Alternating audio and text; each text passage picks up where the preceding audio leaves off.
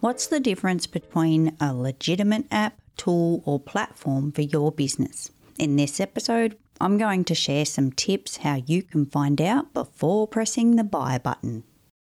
Okay, well, let's go. Come on, it's coffee time.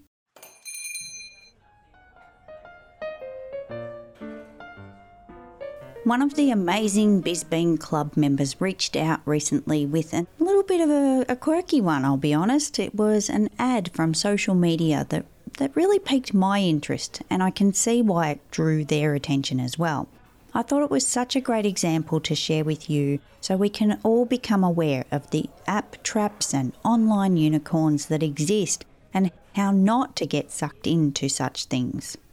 We are all constantly surrounded by ads for products, services, and these clever new apps that are being developed all the time. In fact, I had to Google this, but there's actually thousands of apps released every single month. And that's just on Apple from the research that I did.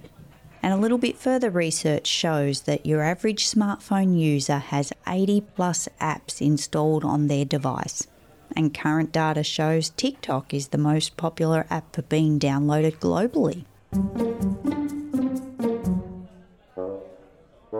I'm not going to name the app that was sent to me for my opinion, but I can tell you the ad claimed it would take away all your paper receipts by taking photos inside the app, then giving you the option to categorize them into expenses and even give you your taxable claims for your entire business. Naturally, my spidey senses went into overdrive. You know, when you see something that looks too good to be true, that's the, our tummy giving us the first red flag. So, of course, being such a curious human, I also wanted to provide my opinion to the club member. I dropped my phone and with the ad running, I went onto the desktop for an everyday Google search. Much to my surprise, the name of the app on the ad actually had a website. Okay, I thought maybe I'm being too skeptical. Maybe I can learn something here. And sadly, that was the end of my delight. The website, and I used air quotes there just in case you didn't see it, one page. Just one page. No menu, no about. And I was like, blimey, heck, not even a contact us, nothing. I really mean a one page website. It was like another version of their ad, but there was nothing else to click on. There, there was simply nothing there, nothing to tell me who was the company, was there a human behind it. It was just a one page website that just had another version of the app and exactly, well, not even exactly, a, a bit of a promise of what it was going to do. So, who owns the app? Dunno. Who's the company behind the app? No idea.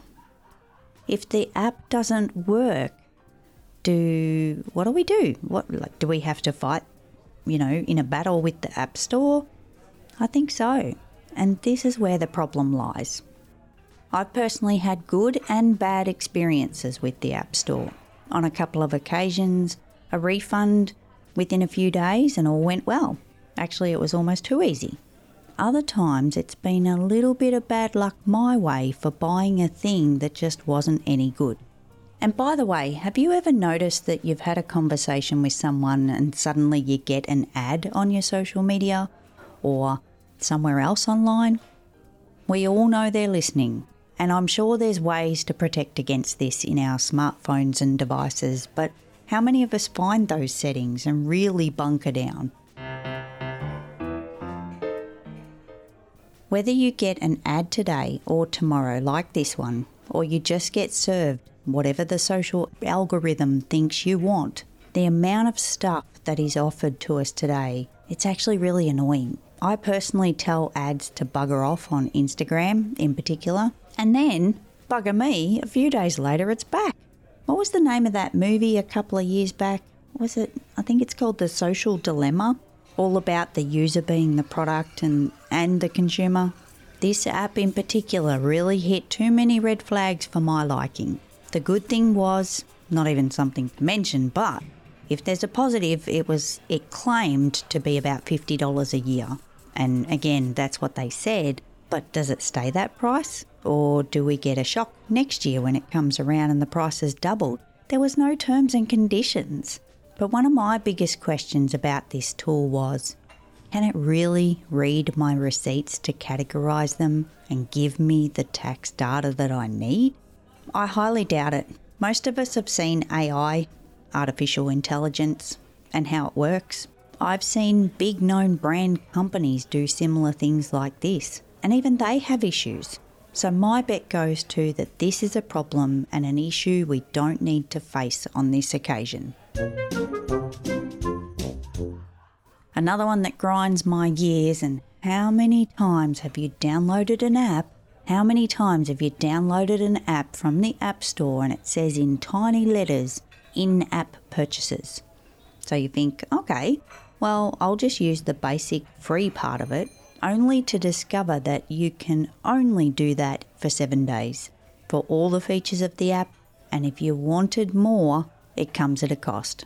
Some of them you download and it's literally here you go for seven days. And by the way, straight up, we're going to charge you as soon as that seven days expires.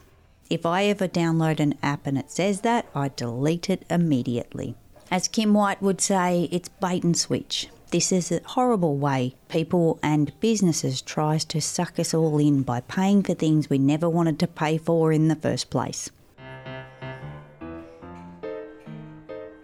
Years ago, I got sucked in. I wanted this video making desktop application, and they said they had it on sale. And I think from memory, I think it was maybe priced at $300 originally, and suddenly it's on sale for $89. I'd seen it around for a while and it really looked great. I remember going through the sales process of what was a much more reputable website, and after I paid the $89, the next window told me that I had to purchase the next Fangle Dangles pack for another $89. And that looked good at the time and was more worded like a sneaky question. So I did that and then another window for the next Fancy Pants pack for yet another $89. And I was like, hang on a freaking minute. I wasn't really paying attention to the windows and the words, but by the time I'd paid two lots of $89, I just had this feeling if I keep going, where's this going to end? So I bailed out, got onto their customer support, and went through the motions of being really pissed off, asked for a full refund, and even sending them their own ads, which I was now reading fully for the first time and telling them they'd been misleading. Luckily, they were nice and did give me all the fangle dangles and fancy pants pieces for the advertised price that they'd said. But I wondered at the time how many people didn't see that, how many people pressed all of the buttons and ended up paying much more than they originally intended. That was like a wake up call for me.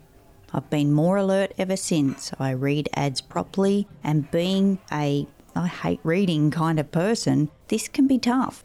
But I take my time and I make sure I know what I'm supposed to be getting, and I only shop on reputable sites. This is the trick, peoples. Sadly, we can't trust ads on socials. Some random someone has made something and paid for the ads to go in front of us to buy something cheap, and who knows what's going to happen.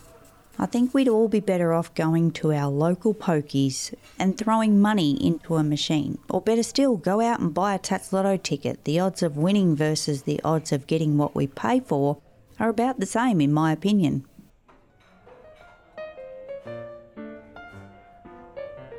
So I'm going to pack away my milk crate, but I just want you to take this away with you. If you get fed an ad on social media and it looks too good to be true, just just go online, check them out, see if they've got a website, see if they've got any kind of support. Because if something goes wrong, I guarantee if there's no support, you can pretty much kiss that money goodbye. I hope this episode has been helpful. Thank you so much for hanging out with me today. And until next time, Happy Biz Beans to you.